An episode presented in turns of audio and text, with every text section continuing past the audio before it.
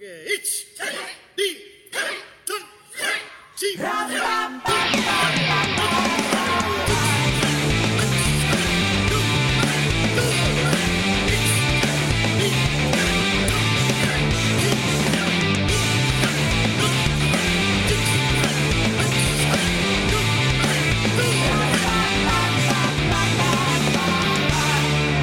Pourquoi pas faire le podcast en français aujourd'hui? Oh, pourquoi pas? Oui, oui. Et... You're becoming the third wheel right there. Pourquoi pas? Pourquoi pas? Now that should be in. I just started recording. We have it. I know when it's on. I know when it's on. He sees the little waveform start rolling, and he's like, "Oh, I better start being funny." Today we are going to be talking French, English, and what the hell is that picture? I know, isn't it strange? So Scott found out he's 2% Viking, so 2% Scandinavian. So he got they took his head and put it on somebody else's. You know, I like to think he got dressed up for the occasion. Yeah. Personally, but we like to imagine that, don't we? Yeah. Him sitting for the painting. Yeah, we've mentioned it on the podcast before, but Guy Sensei has just spotted the portrait of Scott Sensei as a Viking with an Arctic fox draped over his shoulders and a big shield and a big stupid grin on his face. Big stupid grin. I don't know what photo that must have. It looks like a selfie photo anyway. Yeah, it's probably him pissed all night. Do you want my Doritos? Would you like tea with this? Yeah. Oh my goodness. So folks, if you haven't noticed, we have a guest with us today. None of this Zoom pish. Yeah, someone in real life. Here, live and in person. We have the awesome. Il s'appelle Guy Brodeur. Not De Brodeur. Oh, just no. Guy Brodeur. That's Simon. Yeah, I know. He made the mistake about that. I never said really? Guy Brodeur. He just probably somebody went on a joke. Yeah. And he said, okay, it's probably Guy de Brodeur or something like that. Oh my God. It never came out. On that very important historical document. Recorded it in their brains and in their de brains. Yeah. Oh, that's a shame. Well, anyway, okay, it is Guy, not de Brodeur. And, 7th Dan HDKI from Canada, Quebec, to be specific. And here he is with us now. From Saint-Hyacinthe, for those who listens. Okay. From Saint where? Saint-Hyacinthe. Ah, okay. You know God is the Hyacinthe is a flower. Oh, hyacinth. Oh, I see. Very nice. There you go. So welcome, and welcome back to Dublin. This is what, your fourth time? Fifth time? But I think fourth, maybe fifth. I can't recall. Been here a lot. We like I think fifth. We like having you here. Mm-hmm. Thank you so much. We like having you. You're always welcome in the home. Thanks for being dishonest. That's nice to hear. No, only honest. Nothing but lies on this podcast, in fairness. Well, my name is not Guy Brodeur. It's actually Steve Austin. I'm the $6 million man. And I'm English. Here he is. Sensei. Yeah, we've started. You can come in. Look at this guy busting into the podcast scene here. The Viking. He's getting shy. The Viking. Yeah. Are you coming on? You jumping in? You want to? Jump in. An official invite. Jump in, come on. In letter format. You want the Viking seat? Will you text his agent there and see what she says? Are you free for a booking, are you? Yes, first there. I'm always free for a booking. I thought you said something else then. Oh, you see, you're glad I'm back. He sees us on recording as well. Yes. He sees us recording. Yeah, we have two special guests now. There they are. There we go. We've got the one that we talk about the most on the podcast. Yeah, I listen to what you say about me. All with love. Everything with love. But have you got any questions for these guys, Ross? Absolutely, lots. Okay, you started off there because I haven't done any preparation for this episode. No, sounds familiar. That's just the way he is. Yeah, that's just the way he is. But I have to say, so like we said just a second ago, Guy Sensei, this is your fourth, maybe fifth time here. Do you feel like you have to to blow our minds every single time that you come here. When you come here, are you nervous? Is there a bit of a tingly in the sack? No, I... my sack is always tingling. When you reach a certain level, it's just seriously. No, I just want to give my best every time. It's all. And having fun with you guys is just so much part of the deal. Yeah. Yeah. I shouldn't be paid, actually. There you go. You heard it. Yeah. It's recorded. Can say goodbye to that nice little envelope you're going to receive at the end of the weekend. Yeah. Are you visiting England again this time? No. It's only... Aren't they listening over there as well? Three people are listening. That's okay.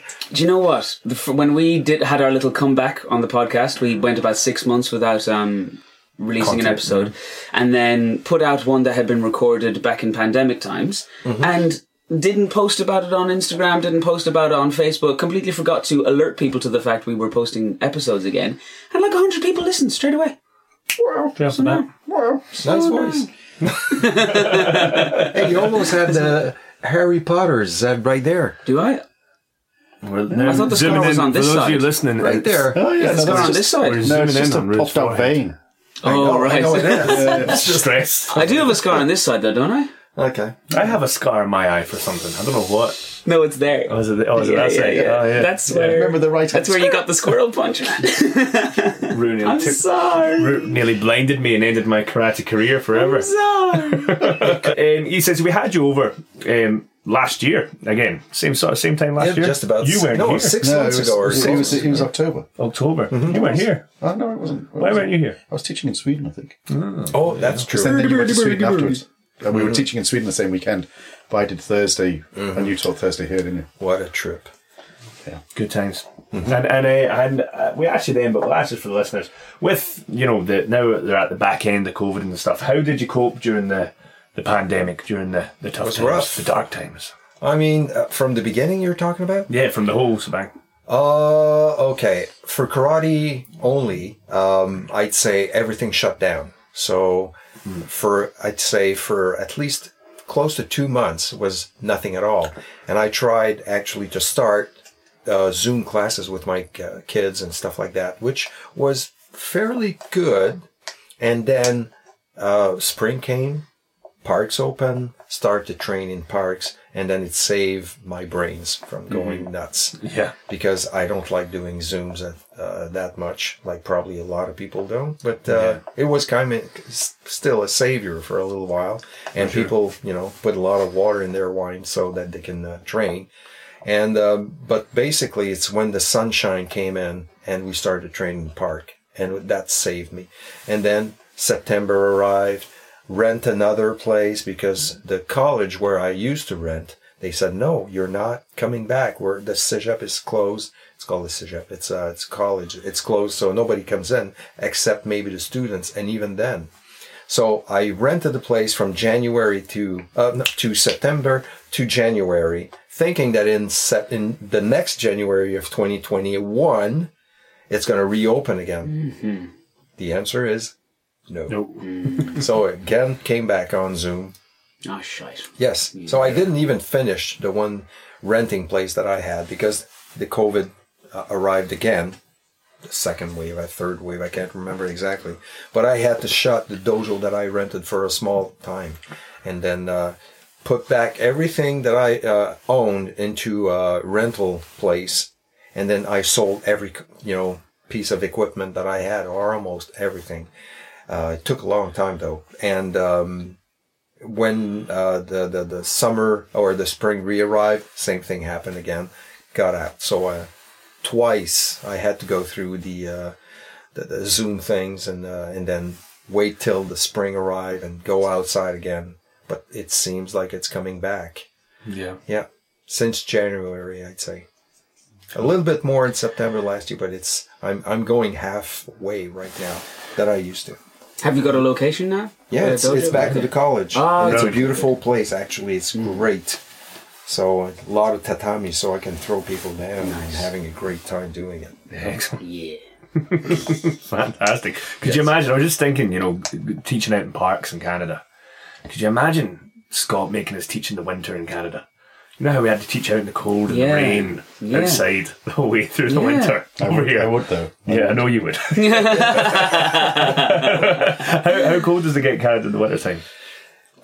This winter was the harshest winter I've had, not high, but the whole Canadian people had in a long, long time. I mean, it was super cold for a long time. I mean, like harsh, minus 35, minus... Is that Celsius? Celsius, yes. What? Of course, yes. It gets that cold on planet Earth. Imagine trying to teach the kids and snow and a lot of snow. He had Shodan in that one. Yeah. It's a hand Snowdan. Snowdan. You could do it, make snowmen to like each stage, like who's your ice sculptures? Yeah, exactly. And then you have to play Frozen again. You know? It was a harsh winter. That's frostbite, yeah? Any naked skin would get frostbite with that in minutes, yeah? Close to. It's just that it's not only the cold, but the wind that comes from the Great Lakes as well. Yeah. It's humid. It goes through your jacket like nothing. I once, sometimes it was dry, sometimes it was cold. I once went skiing in Hunter Mountain, upstate New York, and it was minus 20. And they were like, cover every bit of skin or you will get frostbite. Oh, yeah. I was like, especially in the mountains. Wonderful holiday. Yeah, amazing. Mm. Yeah, and lots of wind. Yeah. I mean, it was a harsh winter, like I've never remembered. And I'm not joking with you guys. This was one hell of a big one. That's why the Quebecois are fucking hard people. Because, like, back in the day when they were clearing that land for agriculture, they had nothing. They had, like, they wore a bear skin or something, and they went out chopping down trees with their hands. Yeah. Yes. And bear skin shorts. And sandals. Playing golf. In college, I read a book, like, I was forced to read a really boring book about it. I'm sure it was great if was I it mostly was better.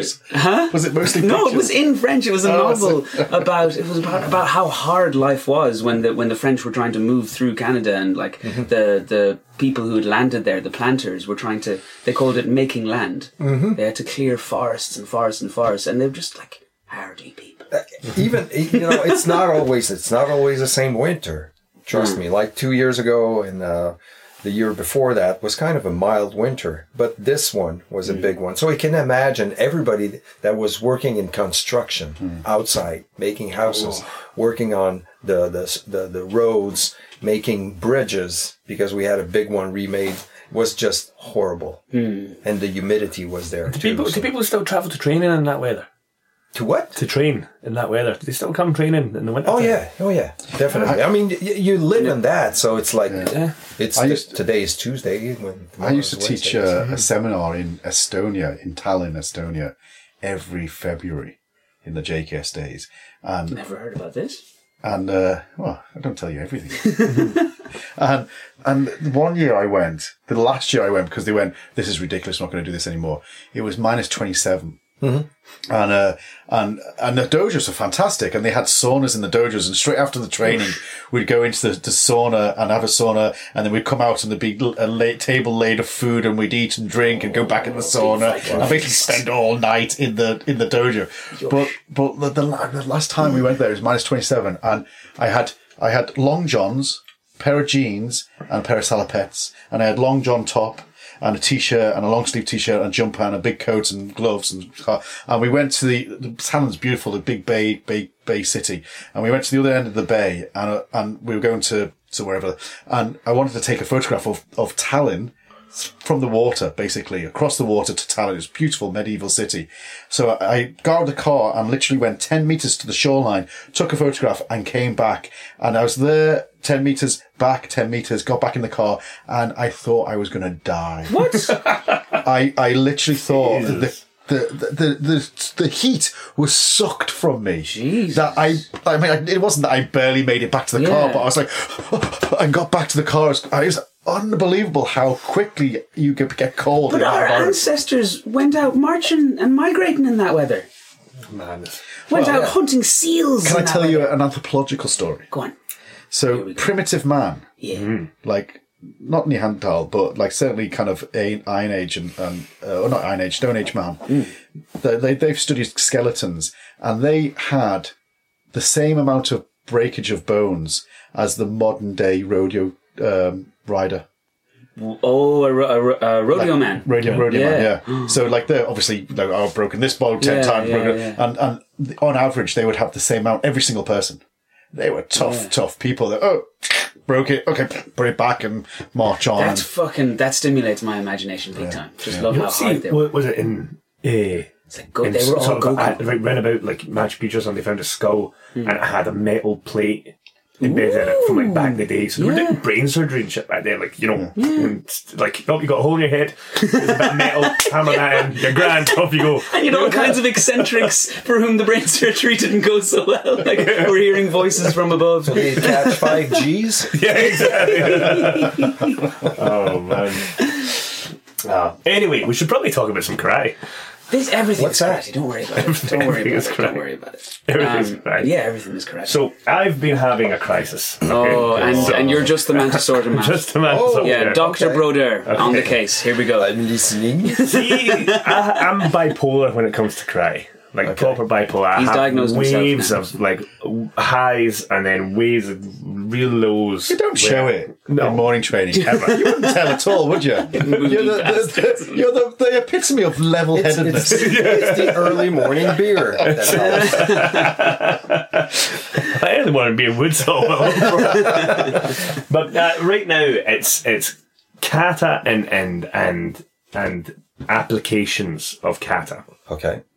And been looking, doing my studying and research online on the YouTube, looking up, you know all the stuff, you know, the shuto, the shuto, yep, and the tetsuya, and the tetsuya, yeah, yep, and of course the I don't bother with that one that much. What was that? I missed that. It was a wee Uraken. Oh, okay. Waste of time. I don't think our podcast listeners are aware of the battle between Uraken and Tetsuya that goes on in the dojo. Uraken. It's a thing. Anyway, you'll catch on. Let's carry on.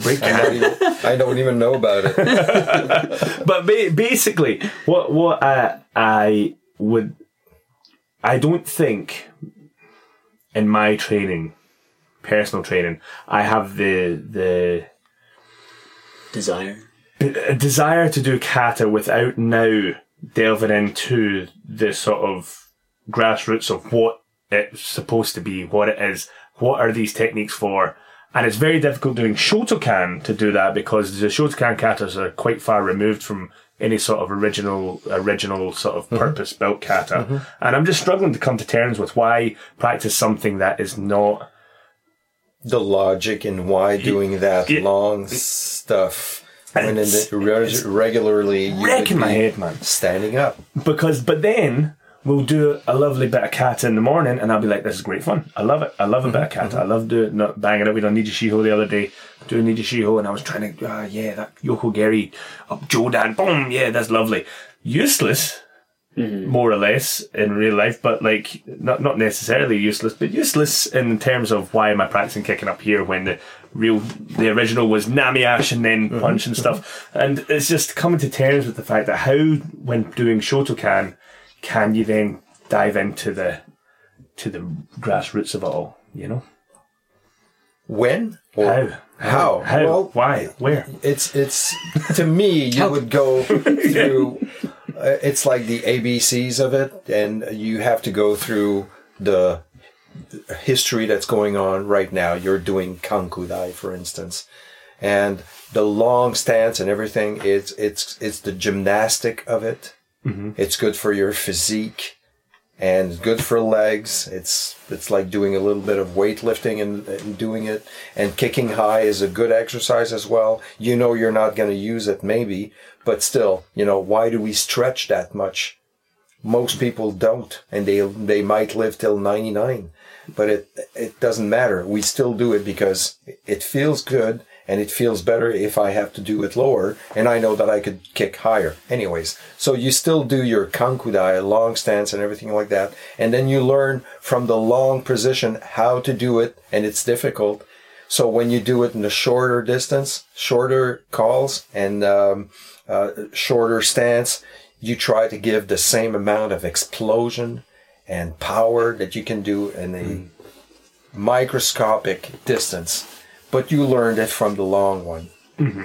Well, I kind of compare it to when I started to do skiing, and everybody was saying you have to wear long skis because it's difficult in the snow to control, and then you get shorter and then it's easier afterwards. It's, to me, it's kind of like that now. Or training with weights on your wrist and ankles, and you train with that with a heavy... how do you call that? The vest. Yeah.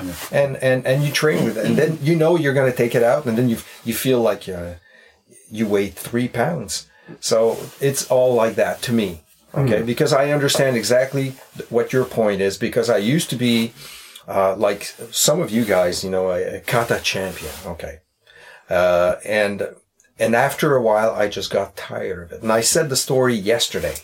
Actually at the class, and I said I used to do that in competition and pretty good at it, and I just got bored with it. It's just movement. It's just I had to have a purpose of why is this movement exist, and I had so many tormented ideas of who created that. They must have been stoned, or they must have been drinking like crazy, like sake all night. Well, we'll do it this way, and it's going to look like mystic and.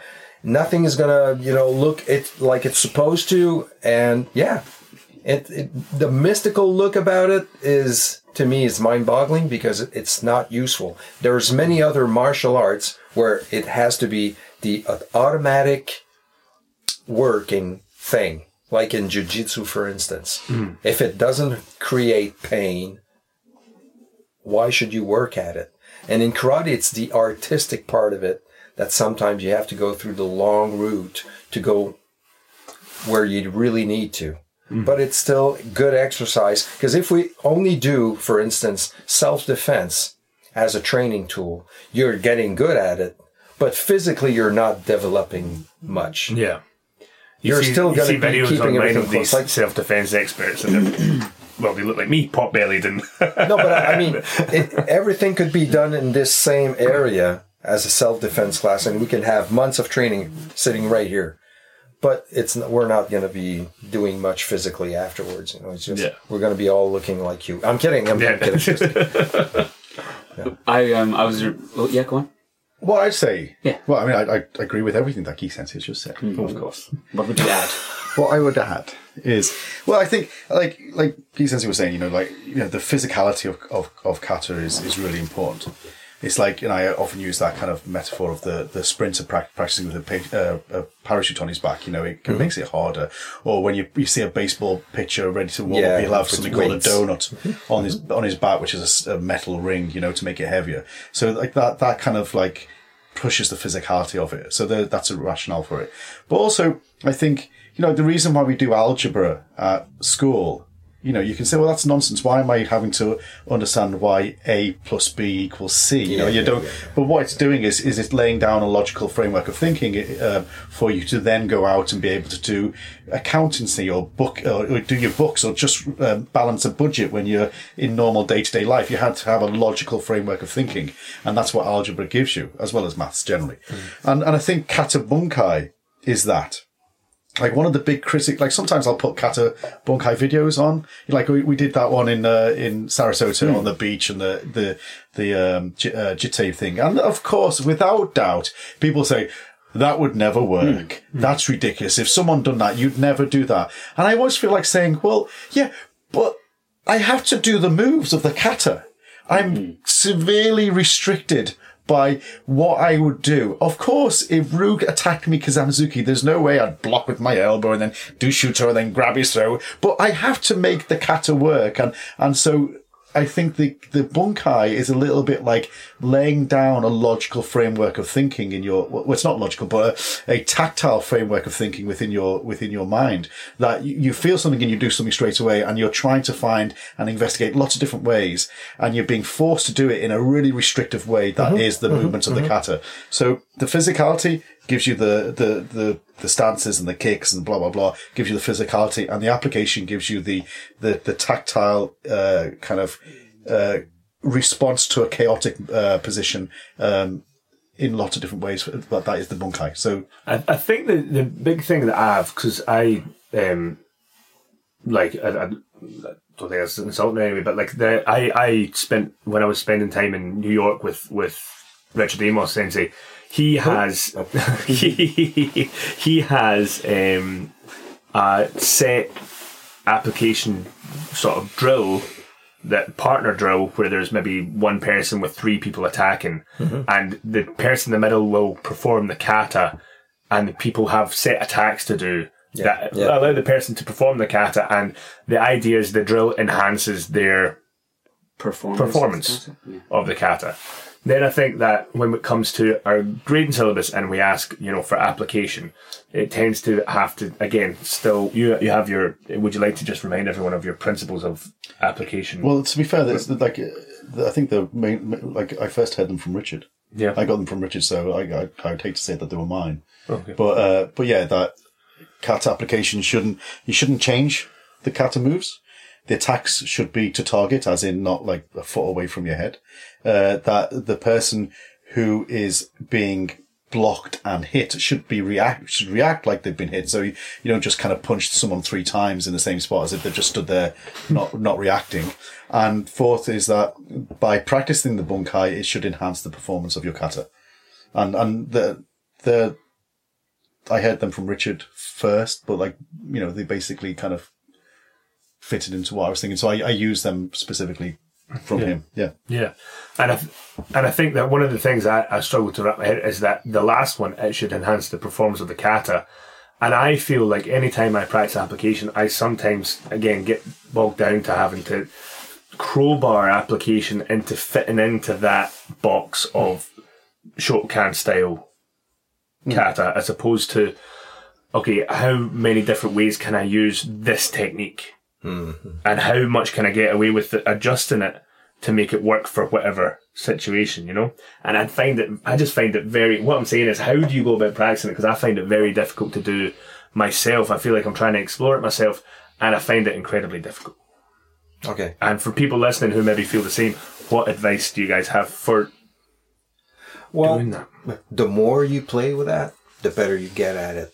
Mm. And the more, and I was at the beginning, I have the chance of, before meeting Steve Ubel, doing traditional jiu-jitsu, which is arm locks and leg locks and then finger locks and throat, your strangulation and all the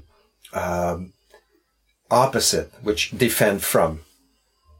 You go and it's an arm lock, you defend from it. So it's always like the lock or the poison, and you have the antidote for it. And it keeps on moving like that, and it never stops.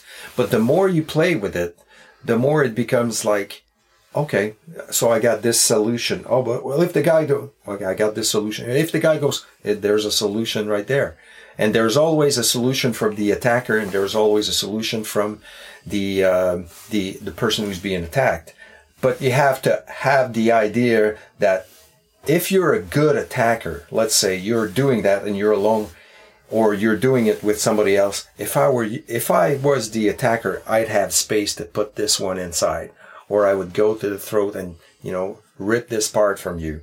And you have to think this way, like a mirror, and doing it for you. You understand what I'm saying? Yeah.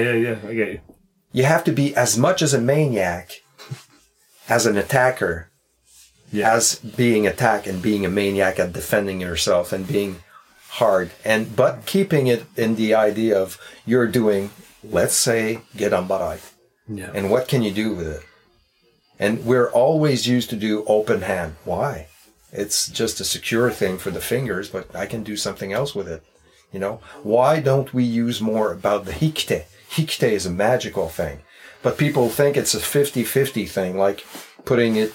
And the balance is 50-50. It's always equal. It's not the reason why it exists to start with. It's good for regular basic technique, but it has to be more than that. Hikiyashi is the same thing.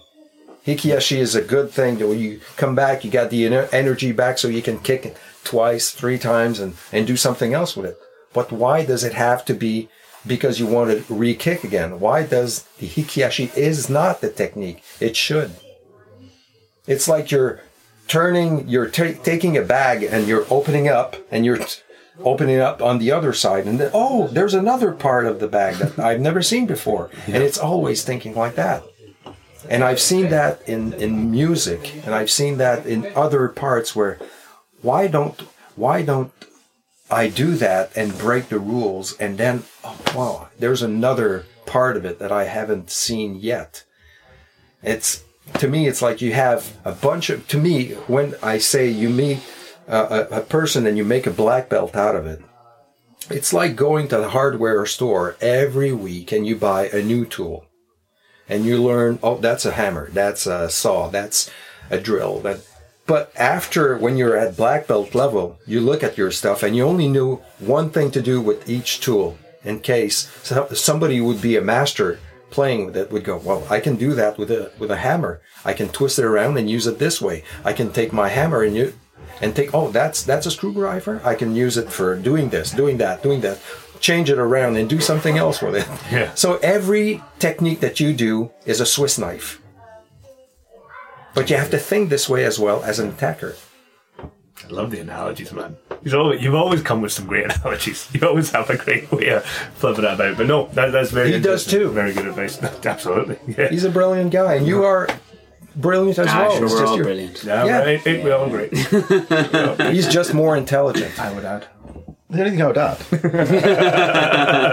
is that true creativity comes from restrictions, not from freedom. And so freedom is the death of creativity. It's like, what shall I watch on TV?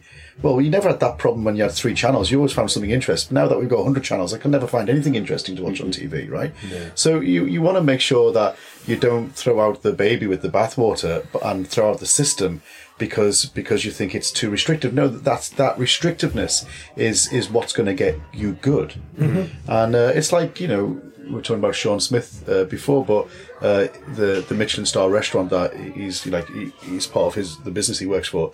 The chef there, Jordan, who's got 2 Michelin stars, he decided that he would only use food that is sourced in Ireland. So with the exception of sugar, because there's no sugar producers in Ireland, everything that is in that restaurant is sourced in Ireland. So that means there's no citrus fruit, for example. There's no citrus tasting. There's a whole load of spices that he can't use. He can't use kind of chocolate or, things like that. Mm-hmm. It's the best fillet food I've ever had in my life, because what he's done is he's a complete genius. And what he's done is he said, right, how am I going to get better? I know I'm going to make it more difficult for myself. And through that difficulty, his genius has been as creative as anything I've ever tasted in my life. And he's got 2 Michelin stars. So that's Amshire, by the way. Amshire, yeah. Amshire. For the folks. Where is it? Is it in Selbridge? It's in Clifford Line. This podcast is not sponsored by Amshire. Yeah. That'd be nice. Yeah. But actually, then we'd have to put out episodes regularly and stuff. So there that we've got the big senses here, I'm going to put you under the spotlight here a little bit. No. Oh, yeah. I'm going to delete this part from the episode. Here we go. So Rue Sensei is now officially on the road to Sandan. He's thinking about Sandan's coming up. The date is due. He's preparing mentally for I'm grimacing, Scott's grimacing, Guy's grimacing, everyone's like... I would add, what was it like when you... Way... Good, now take yourselves way back in the day. Okay. Back in the day to when you were going fighting through... dinosaurs. When you were going through the grades and... Sandan? And back in as far as Sandan, if you can remember that far back. I can't remember. To me, it's like you and Jesus were down in the dojo. It's you need to know this. Yeah, it's simple. I was thinking, fuck you, Ross. But actually, that was 25 years ago. I was 4. Yeah. So to me, it was just you had the syllabus to do. You do it as best as you could, and. But my first exam, what I did with Kanazawa, I was already given a Shodan by Tsuroka Sensei in 1982. So he gave me the black belt because he couldn't have the time to give me the exam. But I, the previous day, won the international championship. So he said, don't have time. But it was the 3rd time that I was refused for a test because I was too young. And my senior said, we don't want him to go over our head because he's too young. You know, I was 16. So it would have been 2 years before, since I was a white belt, 2 years and some months to go for black. And they say, oh, no, we can't do that. He's not 18 years old yet. So when I passed, he gave it to me. But I came with Tsuroka, from Tsuroka to Kanazawa. In 1984, I had to retest. And the only thing I did, I took whatever was needed to be done at the time. And when I arrived, they were all my friends. And I just said to them, you're all my friends, but not today. And I did the test, and Kanazawa gave me my Nidan. When you were retesting for Shodan. I was going for Shodan, and he gave me my Nidan that day. Cool. And my instructor 3 times said, no, he cannot go over all the other ones. He said, yeah, but I'm giving you... No, so I stayed, and the year after, I passed Nidan. So it was just but I just went for it. It's like, I love you all, but not today. It's me, myself, and I, and it was just, that was it. So you just have to go and be confident in whatever you have to do and do your best. And meaning doing your best, it means that stay focused on what you really should do, and don't go to thinking of the future. Like so many people are doing things like especially in kata, they're doing their kata and they're doing Gedan barai, but they're thinking Oizuki. Mm-hmm. And while they're doing Oizuki, they turn their head to do Gedan barai, but they're not there yet. So they're not living. No. Mm-hmm. Every time that you arrive on a spot like that, if I can say, my advice would be like, it's like you shut every lights completely and accept that there's that spotlight on Rue and nobody sees anything but you, and you take all your time to show how good Rue really is. That's it. Take your time, but when you show it, you do your freaking best. Oh, that's cool. It's cool, man. Spotlight. That's how I felt. Anything to add? Imagine what it must have been like for Kanazawa. Just everybody's worried about politics and going over people's heads, and he's just like, I do whatever the fuck I want. This boy's a Nidan. I'm the boss of karate in the world. I'm a fucking 10th Dan. But what are you working on just now then? In the grand scheme of your karate, what is it that you're spending most of your time focusing on when you're doing your own training? Wow. Basics. Yeah. I'm telling you, it's the toughest. Yeah. It's the toughest thing to master properly.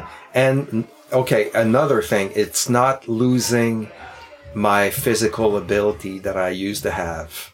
Yeah. You know, at my age, you try to keep it as good at, you used to do it good at 20, at 30, and now I can say I have to do it as good as I was when I was 50. It's weird to say, but I'm getting, I'm 57. Okay, let's say that. But Jesus, you do like a deal there. Thank you. It's only radio. So, but it's still, you're thinking, I used to do it so much easier now. It takes me so much time now to warm up to get to that point. And injuries are there. You cannot take them away. It's just you have to prepare your body so much longer than when it used to. You put your gi on and just boom. Now it's like, okay, let's do this and then let's do that, warm up, and then you feel better afterwards. It just takes more time. It's unfortunate, but it's true. And do you ever like give yourself, like right now we're having a good laugh in morning training because Scott Sensei's trying to get his heart rate up to, what is it? 198. 198. And it's so I can't. I've already got it to 193. Oh, we have no. I am not for 1 minute saying that he's not going to do it. He'll do it, and he'll kill us on the way to doing it. I'm sure. Put us in our graves. But that's like a fun thing that we're trying to do at the start of every morning training. We're like, we'll come up with an exercise. Okay, this is the one that's going to push us to that sort of 200 beats per minute sort of thing. Do you ever do any sort of stuff like that just to give yourself a laugh, or are you? It doesn't make me laugh. I do go to the pool. to the pool. Yeah, and I try to do like... What's it, senior sentence is Aqua Zimbo?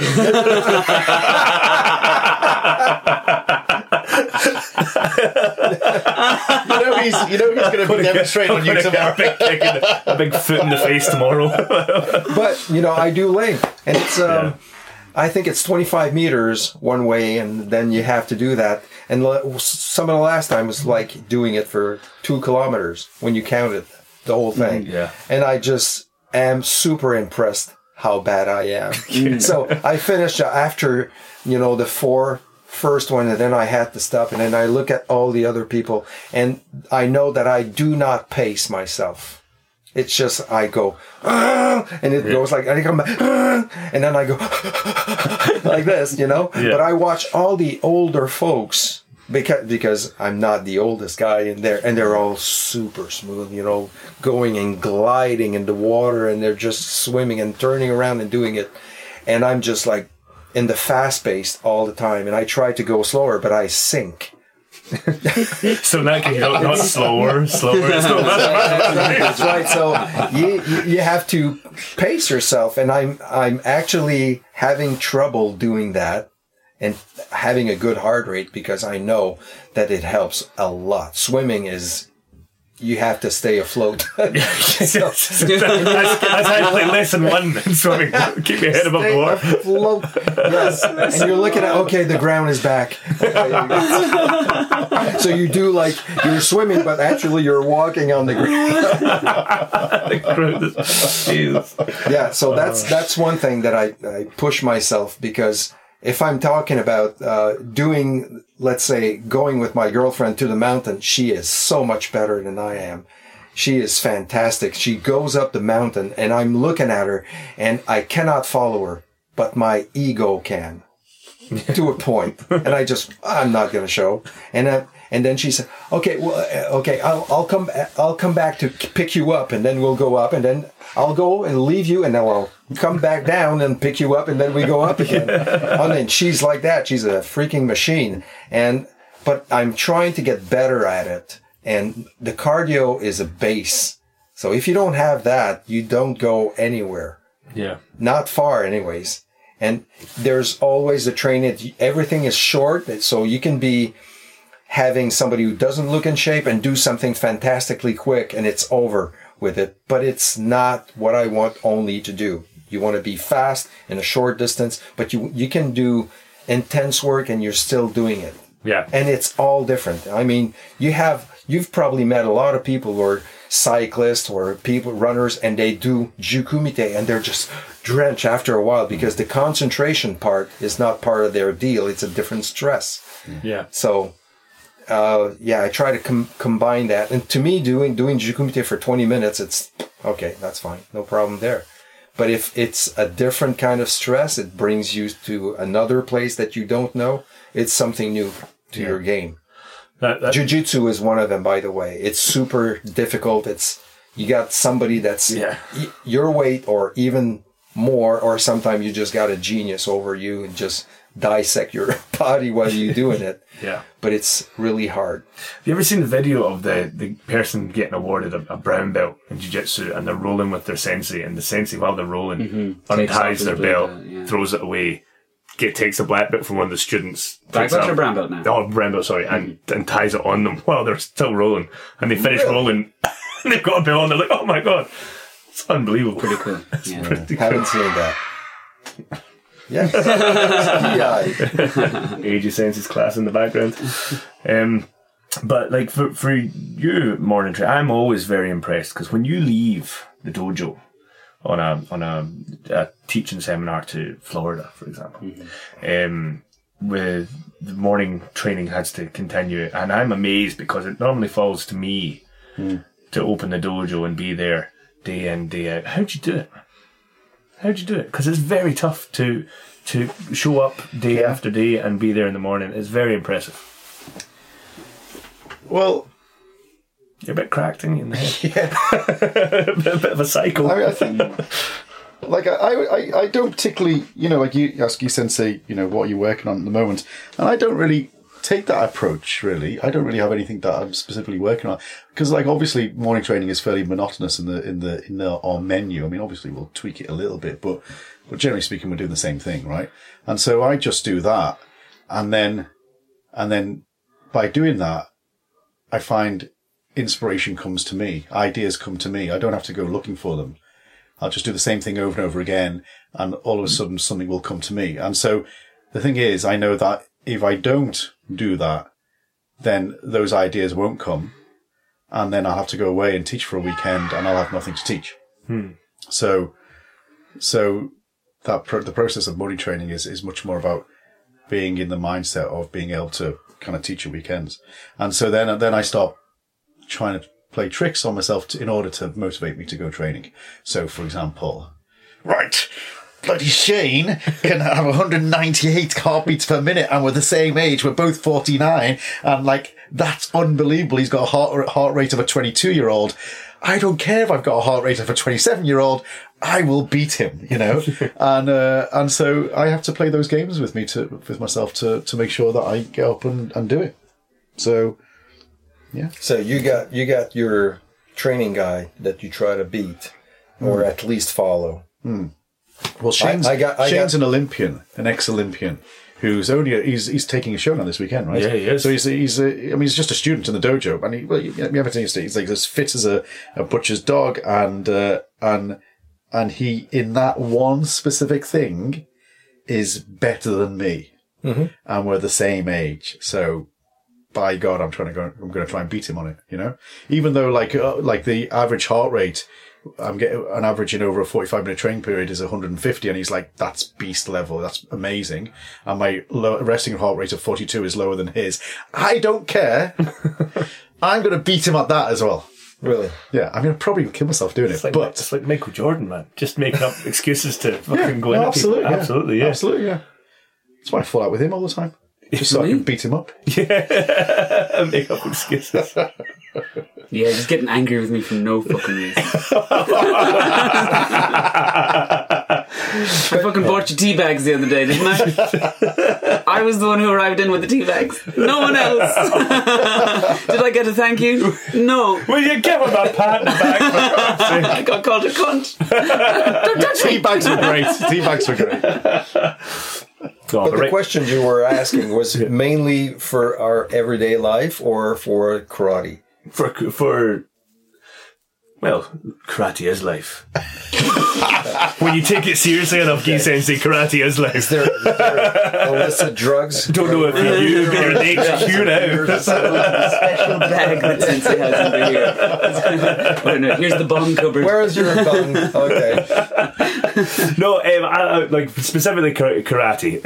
I think karate-wise, you would say basics. Okay. Yeah, the basics because it's tough. It's tough to feel that. Every part of you is there and you have not given too much energy to produce so much power. It's an easy thing because everything was there at the right timing. We kept talking about timing is everything. It's body timing, the war that you have with yourself to produce the best technique without expending too much energy, but your energy is right there when it's needed, and that's all. Because the less you train, the more tense you get. Earlier you get tensed as well, and then you just reduce whatever you're trying to accomplish. So it's relaxation and try to have new ideas as well, because I still feel that there's so much that I don't know. Yeah. You want to know what I don't know? Yeah. Well, I wouldn't know. Yeah. Dang it. I was in for a jam there. Yeah. What are you working on? Flexibility. At long last, I've got a stretching regime. Stretching routine. And it's a fucking... Like, I don't know if you do, but I get Instagram ads for bullshit flexibility programs all the time where you have to pay $50 and you'll get access to 50 3-minute videos and you'll be able to do the splits in 2.5 weeks. So I had to fucking dig through as much shite as I could, and I ended up going to you know, the peer-reviewed scientific journals and the proper experiments, controlled experiments that were done on athletes and non-athletes, and how, you know, it's so much detail, like down to how long do you hold a stretch, how much resistance, how long do you rest in between stretching, because that's a thing as well, and how much is too much stretching, which is definitely a thing. And it's, you'll hear all the time, oh, don't stretch too much before training because you'll actually tire your muscles out, and that's true. You should stretch after training, but you do need to stretch for a long fucking time. Quick stretch is nothing. Quick stretch is just limbering up for training. It will not. I could spend 15 minutes stretching at a go now, and that's only a couple of muscles. Have you ever felt it? You competed, you know, that you arrive into a competition and you stretch a long time because competition is long, and then you're asking your legs to walk, and it just like... You feel heavy all of a sudden. And your legs doesn't want to move. They just stay there. You try to kick and it's just like, what? It's not even my body anymore because you stretch too much. So yes. Yeah, stretching too much before training is definitely a thing. But when the blood is flowing, then when you're warm after, you should stretch straight away after a session. You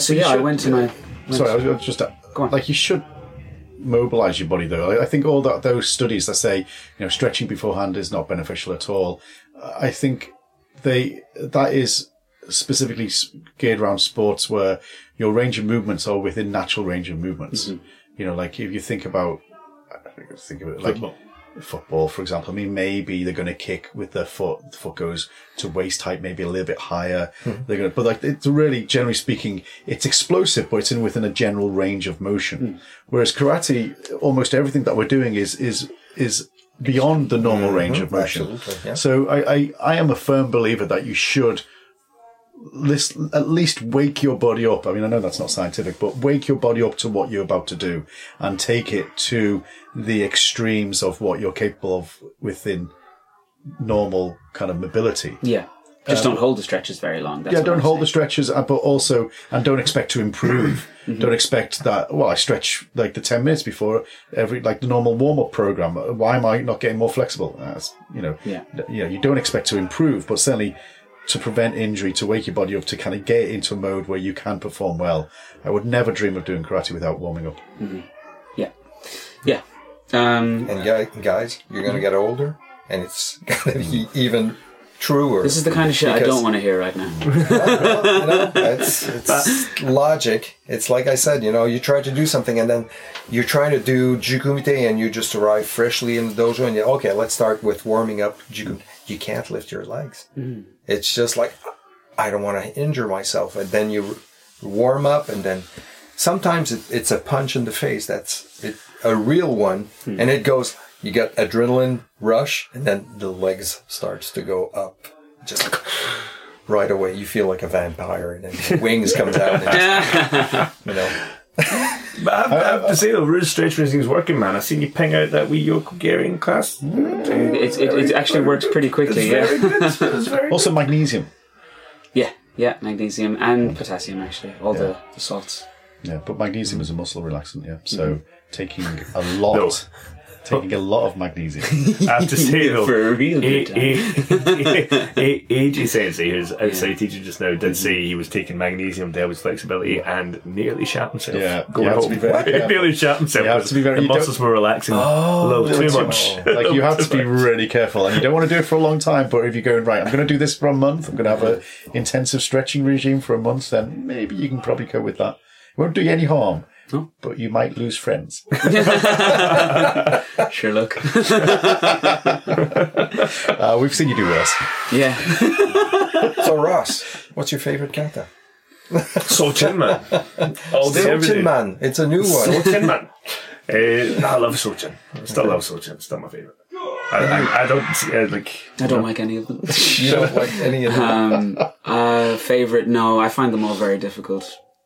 There's a great story about some guy in the WSKF. I won't say who it is, but we all know. WSKF? Yeah, Katsuyu's group. Oh, okay. And he was taking his sixth dan. Oh, yeah. And he did Goju Shiho show, let's say. I'm not too sure which kata it was. And so he did it, and then the examiner, who wasn't Katsuyu, another Japanese guy, said to him, "Why did you choose Goju Shiho show?" "Oh, Sensei, I chose it because I really like it." Oh, well, you might like it, but the kata doesn't like you. You said that? Yeah. It's like, I like magnesium, but magnesium doesn't like me. So I like the beer, but the beer doesn't like me. That's for sure. Oh, man. Yeah, I find the only thing I like doing these days is Oizuki. I feel like I've mastered. I can do an okay Oizuki, maybe a Maigeri, but yeah, the rest of the time I'm just pissed off with what I see in the mirror. Yeah. So yeah. That's the rule, man. You can never be satisfied. Yeah. You always have to be pissed off. Yeah. That's why you've gotten so good, man. Oh, fuck off! Love you, bro. Where's the violin when you need one? That's like more of a bucket, actually. That's kind of like you complain about having to go through grading syllabus shit again and again and again. And as an instructor, definitely it's boring. But when I'm with you on a Tuesday evening and there's a bunch of people going for Shodan or something like that in the dojo, I think this is great.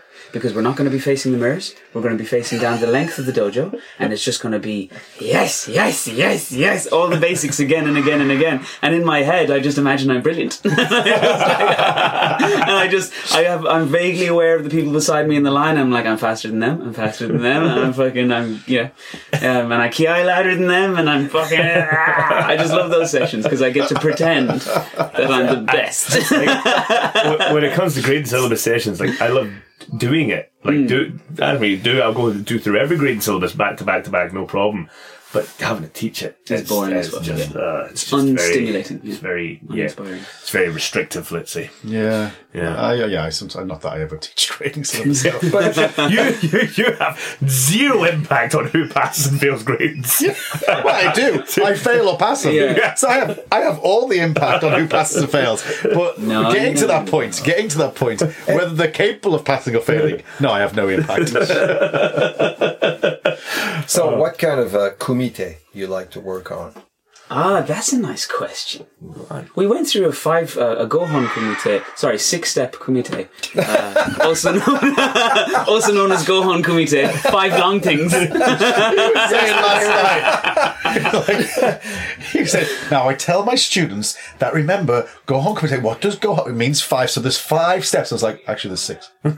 And he's like, oh, what? I was like, well, you step back in umbrai, that's one. And you step forward 5 times, that's 6 steps. Rolling my eyes. What does Gohon mean? I was like, well, it actually means 5 long things. It doesn't mean 5 steps. Well, that's not right. So, yeah, 6-step. Wait, Gohon committee means 5 long. Hon is a counter for long things. So, like, for example, if you had... Why? They have different counters. They have different counters. Okay. So, like, for example, ippiki means one animal. Yeah, it's strange, isn't it? Nihiki. Sambiki, I think, I can't remember all. Or, for example... Irish is like that too. Ippon, Nihon, Sambon is 1, 2, 3 and long things. Ichimai is a flat thing. So, a piece of paper is Ichimai, Nimai, Samai. Person is Hitori, Futari, Sannin. So there's different counters for different things. Like, for example, we have different counters for, like, for example, 1, 2, 3, first, second, third. In Irish, you have even more. You have completely different sounding numbers for people. Yeah. But you guys are scrapping my question. Yes. What was the question? Oh, what kind of kumite? Yeah, so we did some 6-step sparring. Gohon kumite. And Sensei was so disappointed we fucking dropped it after a couple of weeks. Really?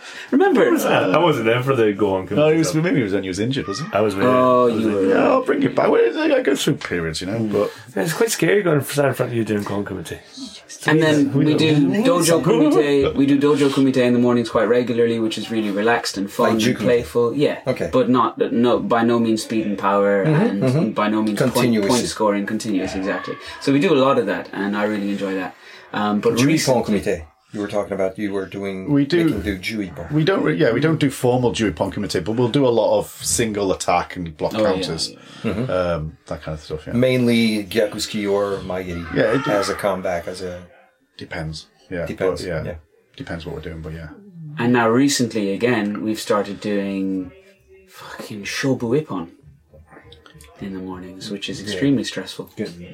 Mm. A little bit of the competition prep. Yeah, because we've got Barcelona. And we've got four young lads as well. That's another big plus. You do Kyoipo once a while?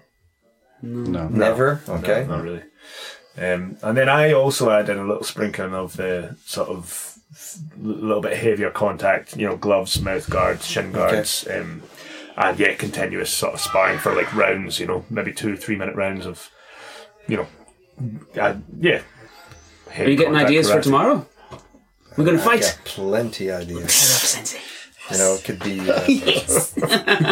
Take your eye. Okuri-Jupon, Keishi-Pon, or places like that, you know. Where, we've trained those in Kyoipon is, you know, you take all the regular ones that I've learned over time with the system of SKI, and you twist them around. Yeah, of course. You just take them and you shift them on the other side. And then you do it with people who will... you'd say like the Tori side attack, but he has to have a reaction to whatever punch or a kick that he receives. Mm. And then you have to switch your application for that purpose. So that helps when you do application of kata, because you're taking the person who's attacking you and there's a reaction to whatever punch, kicks, or hit that he's receiving. And then you have to model yourself.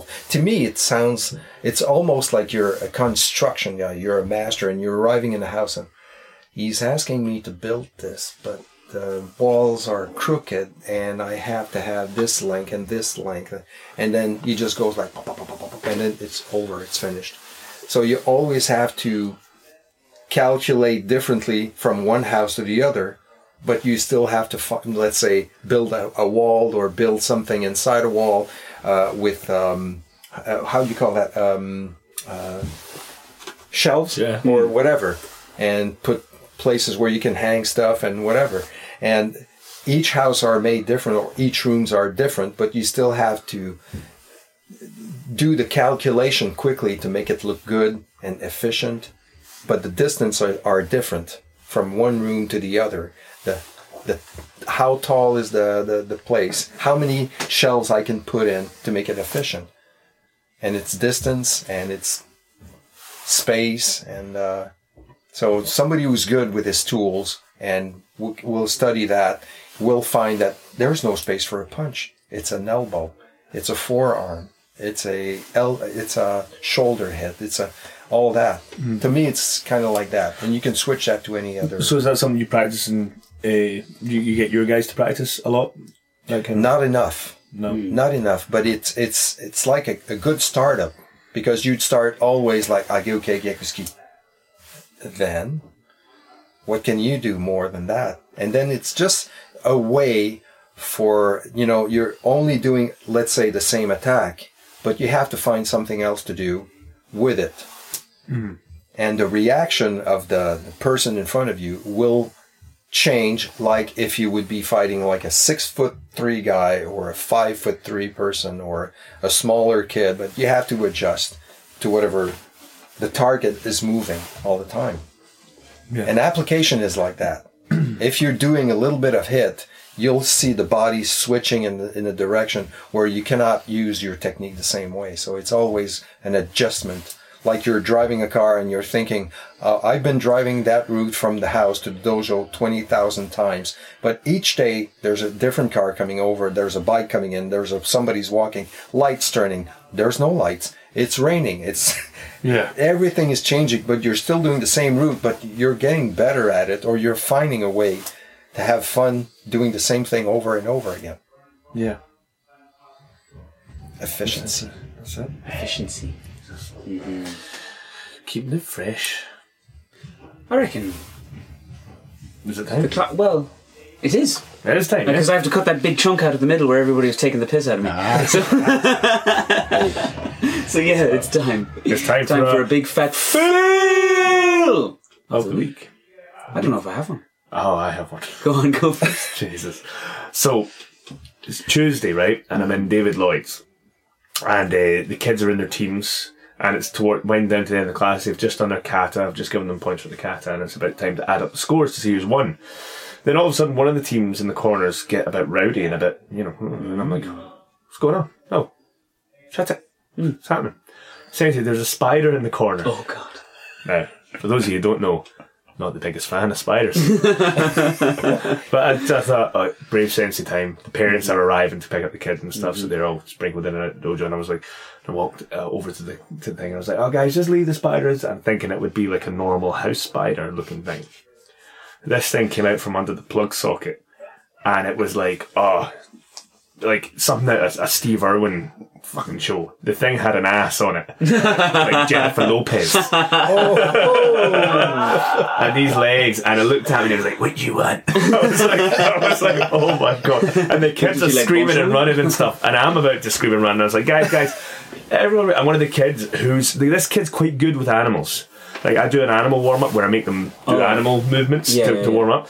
And I always say, like, okay, this one's like an amphibian. And I'll be like, oh, it's a frog. Or it'll be like, okay, I want you to move like a brown recluse. And they'll be like, oh, that's a spider. I'll do it. So they know their creepy crawlies quite well. Mm-hmm. And he goes, that looks like a false widow. And Tommy has recently sent the video of this false widow. Yeah. And I was thinking about it. I was like, it looks exactly like a false fucking widow, actually. And I was like, okay, kids. Out the corner. I don't want anyone, like, you know, getting their flesh dissolved by this thing. Everyone, get out of the corner, get out of the corner. Yeah, they're serious, man. And I was like, get out of the corner, get out of the corner.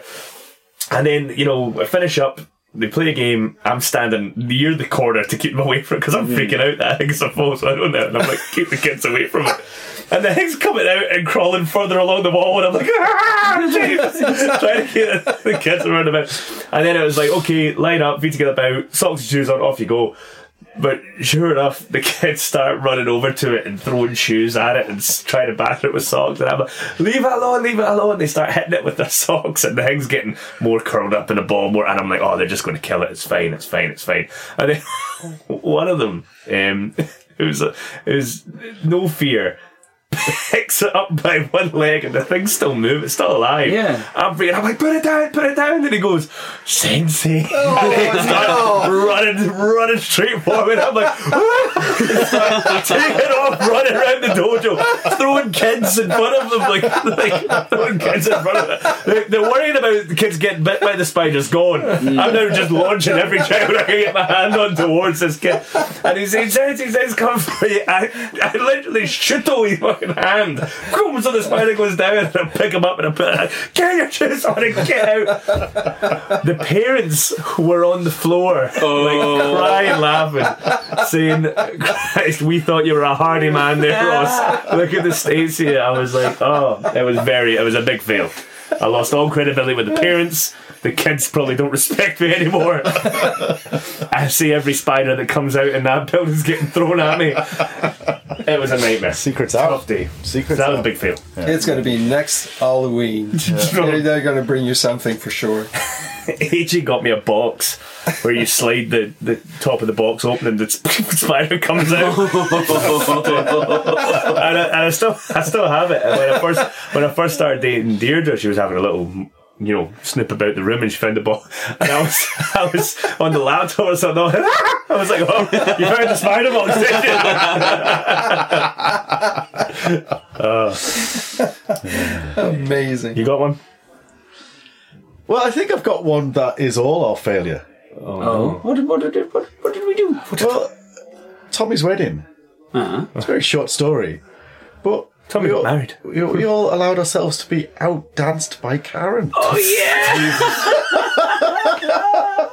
That is a fail. To be fair, John Travolta would have had a top 10. Yeah. Teaming up with him, to be fair. I heard that he broke his own shoes. He just shamps right out of his shoes. Yeah. Really? Right out of his shoes. Oh. It was fucking unbelievable. What happened? Yeah. But he just had moves like we wouldn't have expected. For those of you who don't know, Karen is a member at this dojo, a senior member, and he does the morning training with us.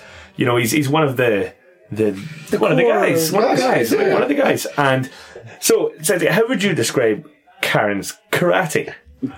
Just so people understand how much of a surprise this was. Well, can I describe his karate at the grading?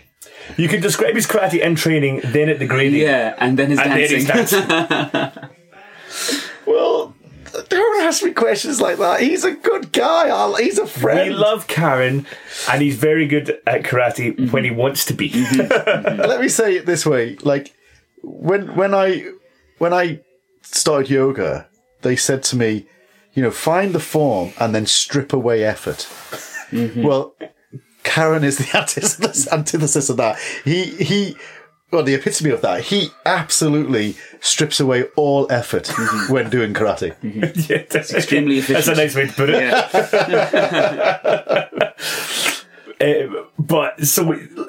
Yeah. That's a good way of putting it. He is the most let's just blasé. He never breaks a sweat. He never breaks a sweat. Although he is quite good at karate. And he's that guy that after a certain set or exercise that we've done, and we're all... he starts talking straight away. Yeah. And it's like... about fucking anything. I don't know how you do that. I am sucking in air. And he's going, and another thing, have you ever thought about... blah, blah, blah, blah, blah, blah. It's like...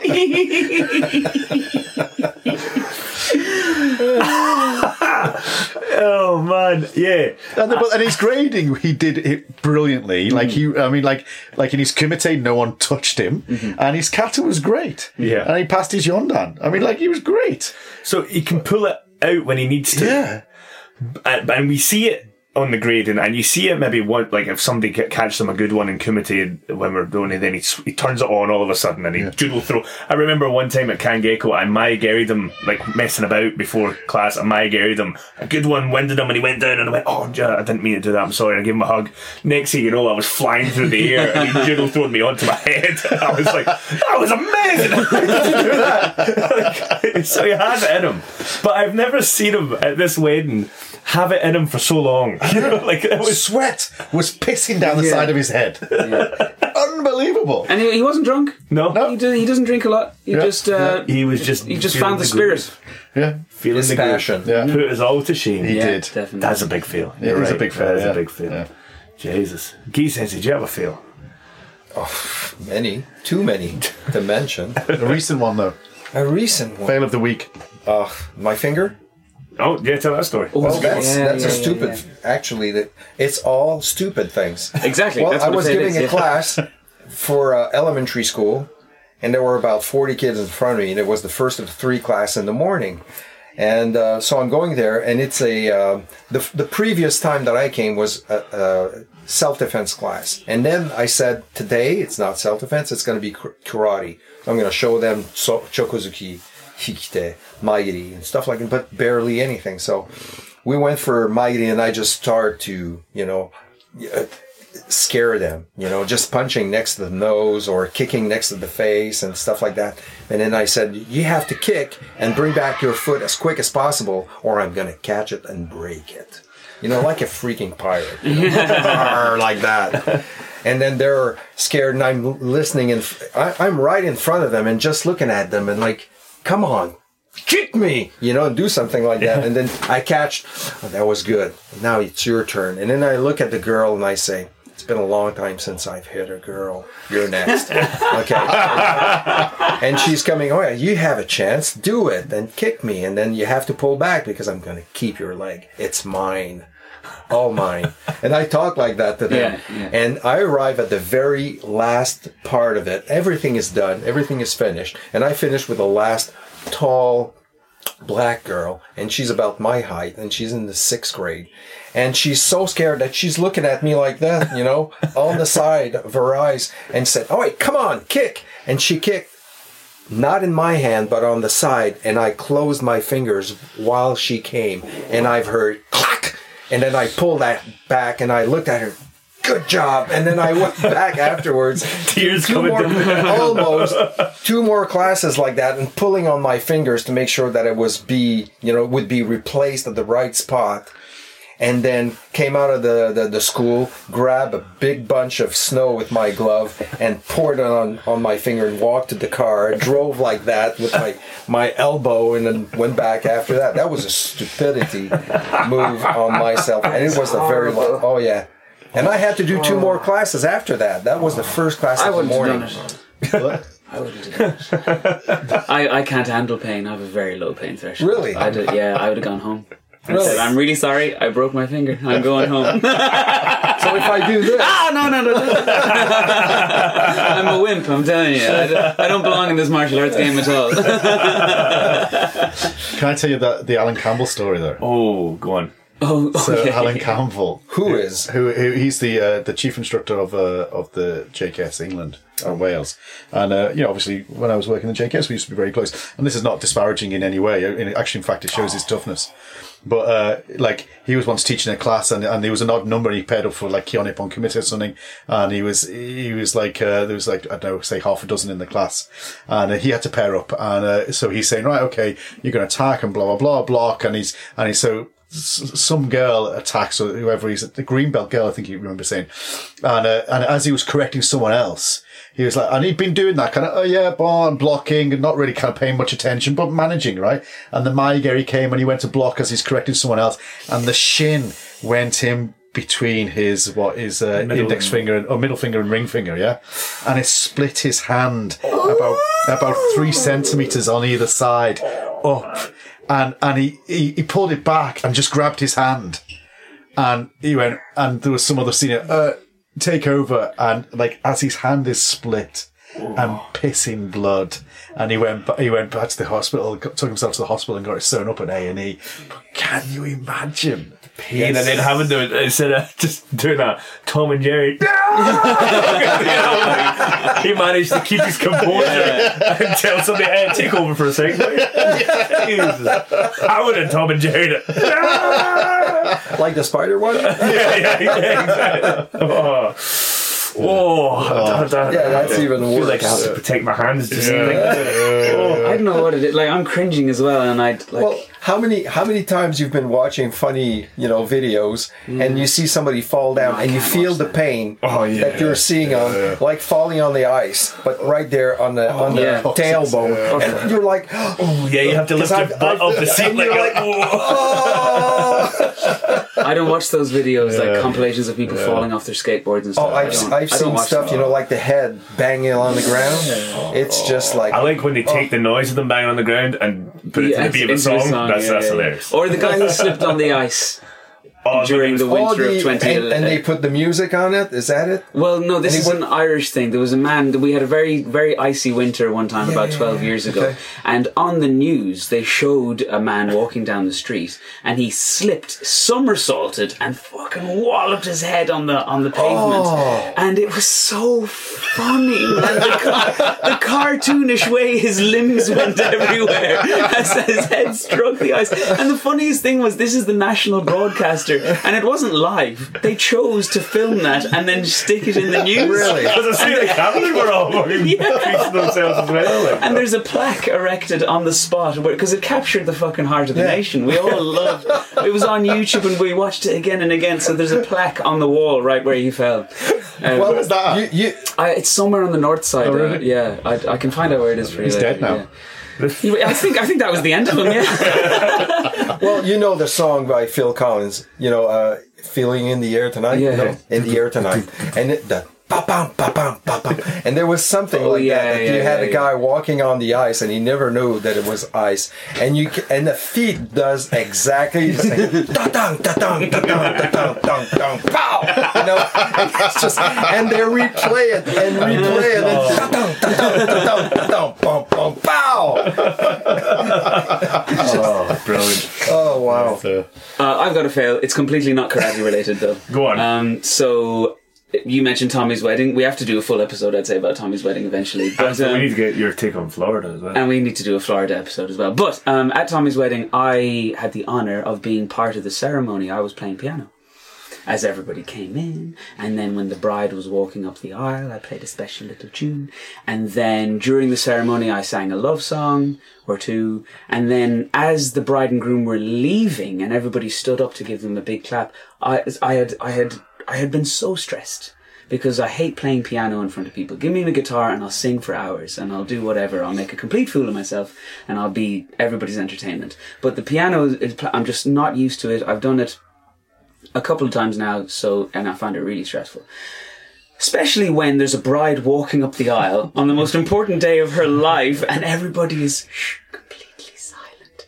So I had gotten through everything I needed to get through, and the bride and groom were walking away out the aisle again, and they were newly married, and it was all done, and everybody stood up and clapped and cheered, and I burst into my last song, which was Can You Feel the Love Tonight from The Lion King. Mm-hmm. And I was so pleased that it was all over, and I just had to play this song now, and people aren't really listening, they're only half listening.